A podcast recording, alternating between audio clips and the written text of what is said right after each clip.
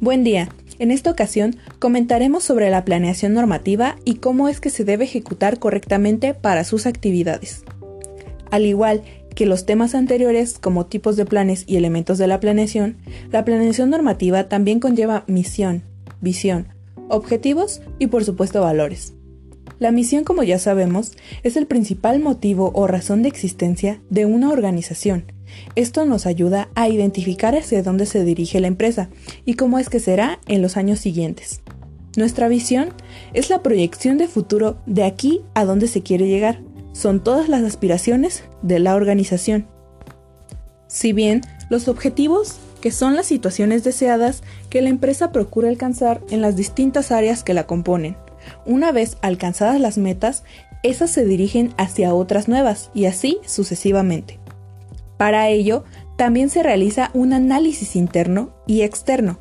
Un análisis interno como es el crecimiento de la nómina de los trabajadores y un análisis externo como son las dificultades nacidas dentro del mismo mercado, como lo es la competencia.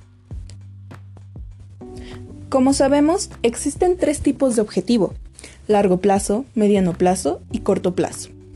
A largo plazo, que es de 10 años en adelante, mediano plazo hasta 5 años y corto plazo que es de cumplimiento inmediato menor a un año. Al igual que los objetivos, los valores son de suma importancia para una organización, ya que estos definen los principios éticos de la empresa, junto a la visión, misión y así constituye su esencia e identidad corporativa. En la planeación normativa es donde se lleva a cabo políticas que son los principios que una empresa se compromete a cumplir, que son reglas y directrices, una fuerte declaración de principios para las marcas, las bases y los cimientos que debe regir la empresa, así como también establecer pautas sobre cómo se desarrollan los documentos de la empresa, los manuales, informes o cualquier otra operación reflejada en cualquier otro documento corporativo. Así, las empresas señalan la importancia del cumplimiento de la legislación. Los documentos deben resaltar lo que se lleva a cabo. Una organización que quiere ejecutar las políticas se está comprometiendo con el cumplimiento de la normativa legal, el grado más formal del reglamento. Si la compañía no dicta este mandato desde un principio, difícilmente podrá cumplir el resto de las políticas, como consecuencia, se llevará a errores y un mal funcionamiento de toda la organización, operación cualquiera de la empresa. Para una correcta ejecución de las actividades, las empresas deben hacer saber a sus empleados que cualquier actividad será ejecutada mediante procesos y gestiones objetivas, previamente marcadas por la misma, como lo puede ser el comportamiento dentro de la empresa, como lo es el porte de una vestimenta adecuada junto con las medidas de seguridad para el acceso.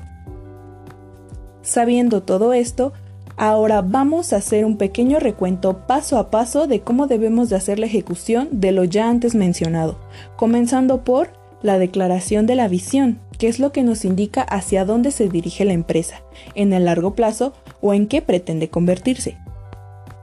Siguiendo, la declaración de la misión y establecimiento de valores. Sabemos que la misión es la razón, el propósito y por supuesto los valores nos ayudan a construir nuestra identidad corporativa.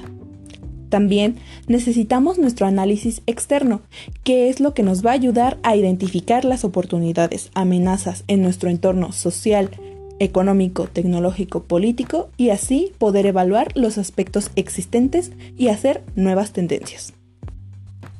El análisis interno se realiza con el fin de conocer nuestras fortalezas y debilidades y así analizar todos los diferentes aspectos que pueden existir dentro de la empresa y así evaluar todo lo que posee.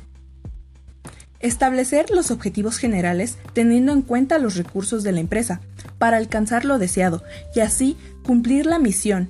Aquí es donde se definen las estrategias en acción para lograr todo lo anterior. Finalmente, He aquí donde se formula el cómo vamos a hacerlo utilizando la matriz FODA para facilitar el análisis sistemático. Por último, tenemos a nuestro diseño de planes estratégicos, que son los documentos en donde se especifica cómo van a ser ejecutadas las estrategias formuladas.